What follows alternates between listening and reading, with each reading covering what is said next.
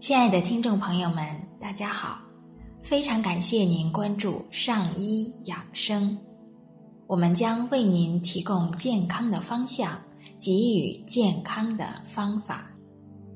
今天呢，我们还是来一起欣赏一部医学经典《中医脉诊之谜》，作者韦任先生。自序。撰写这部震荡中医发蒙的目的，就是为了弄明白疾病是什么，想从疾病现象的迷宫里走出来。我是一个医生，医生的职业就是看病。一个以治病为天职的医生，不知道疾病是什么，这本身就是一个悖论。由于卖药卖针对应的临床实验。经过长期探索，获得了突破性进展。上个世纪八十年代，当我刚从牛棚里走出来，重新回到医疗岗位，立刻被病人包围了。患者起五更，爬半夜，排队挂号，在挂号室窗前，在门诊部走廊里，在中医诊室内外。到处是前门后门，我先你后的争吵声，给医院管理造成很大混乱，同时也使我自己处于一种十分尴尬的境地。临床平脉辨证论治，我胸有成竹，而我却无法解释平脉辨证论治为何会有如此神奇的疗效。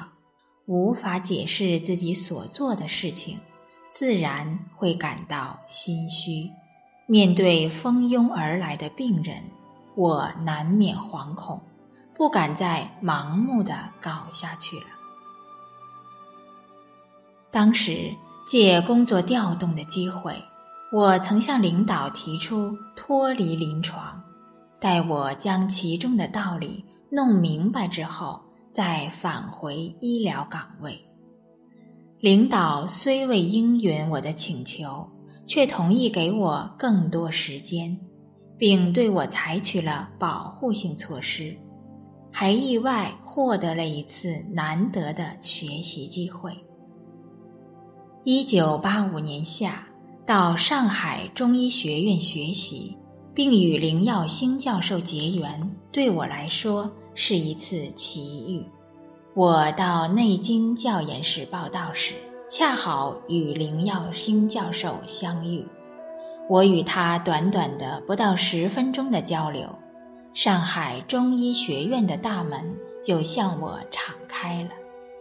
林耀星向教研室和院方提出，由他亲自担任我的指导老师。并允许我选修院方开设的所有级别的一切课程。当年，上海中医学院受高教部、卫生部委托，开办讲师进修班、助教进修班，并拨专款邀请全国中医界著名专家开设专家讲座。当时。林耀星教授正在研究生班教授《内经》，我当时主修的是《内经》，兼修中医历代各家学说和古代中国哲学史。前半年，我马不停蹄地在各教学楼与合班教室之间上上下下，一边用心听讲记笔记，一边用心梳理。我自己在实践当中遇到的难题，数千年传统文化的底蕴，中医演变的全部历史和现状，一时之间与我相会，尽收眼底。在中华文明历史长河中，我不仅找到了中医发展的源头活水，而且找到了推动中华文明发展的。原动力，震荡中医系统理论的轮廓渐渐清晰起来。后半年，各种学习班和专家讲座都结束了，我即刻进入了震荡中医发蒙的写作。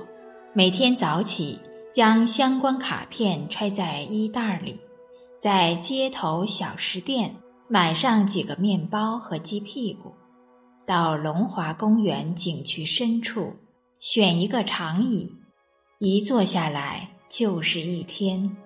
每天都能写上十几页，做累了就起来打打太极拳，听听鸟语，嗅嗅花香。不到三个月时间，一部发蒙初稿就完成了。亲爱的听众朋友们，我们今天就先分享到这里。非常感谢您关注我们的上医养生。上医养生在北京再次问候您，让我们相约明天见。